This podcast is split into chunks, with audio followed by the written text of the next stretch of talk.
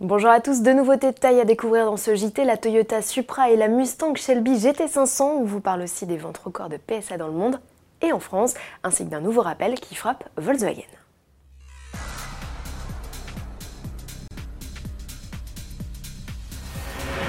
Le légendaire patronyme Supra est de retour chez Toyota. La cinquième génération de la sportive nippone a fait une entrée remarquée sur le salon de l'automobile de Détroit, cousine technique de la BMW Z4, avec qui elle partage son châssis et son 6 cylindres. La Supra a été développée par Gazoo Racing. Techniquement, le 3 litres turbo développe 340 chevaux pour 500 Nm de couple, comme sur le Z4 M40i. La Toyota, 40 kg plus légère, s'annonce plus véloce avec un 0 à 100 km/h en 4 secondes 3, soit 2 dixièmes de mieux que le Roadster BMW. La transmission s'effectue roue arrière via un différentiel actif électronique et une boîte auto à 8 rapports. La branche sportive du constructeur japonais a particulièrement soigné les liaisons au sol. L'empattement est 10 cm plus court que celui d'une GT86 et le centre de gravité est plus bas. La répartition des masses est parfaitement équilibrée entre l'avant et l'arrière et la rigidité structurelle est supérieure à celle de la Supercar LFA.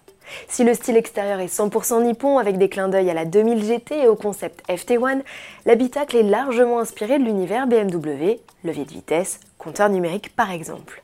De série, la Supra profite de sièges Alcantara, de fenêtres, d'un GPS et d'une caméra de recul. Les premières livraisons sont prévues à l'été pour les 900 premiers clients européens. Reste à connaître les tarifs et les futures motorisations plus modestes. Chez Ford, on sort l'artillerie lourde pour la Mustang Shelby GT500, difficile de faire abstraction de la Pony Car sur le salon de Détroit. Et on ne parle pas seulement de sa plastique. Le constructeur a fait de cette sportive son modèle le plus puissant jamais conçu pour la route. Le V8 5 litres 2 à compresseur est annoncé à plus de 700 chevaux. Comptez 3 secondes 5 pour passer de 0 à 100 km/h et moins de 11 secondes pour atteindre le quart de mile, soit le 400 mètres départ arrêté. La Dodge Challenger SRTL4 n'a qu'à bien se tenir. L'arrivée de ce missile est annoncée à l'automne aux États-Unis. Dommage que sa carrière soit officiellement limitée aux frontières du pays de l'oncle Sam. Officieusement, rien ne vous empêchera de l'importer, sauf peut-être vos finances.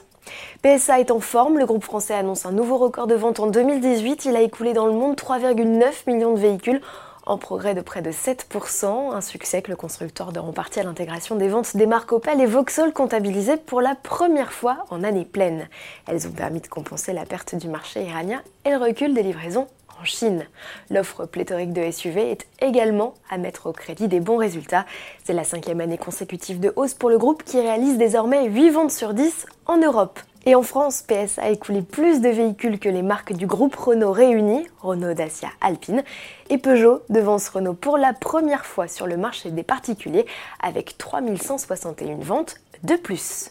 On termine ce JT avec le Dieselgate. Volkswagen serait de nouveau dans la tourmente selon un journal allemand. Une enquête est actuellement en cours pour déterminer si une mise à jour du logiciel équipant les 1 litre de TDI a permis aux constructeurs de tricher avec les tests d'émissions.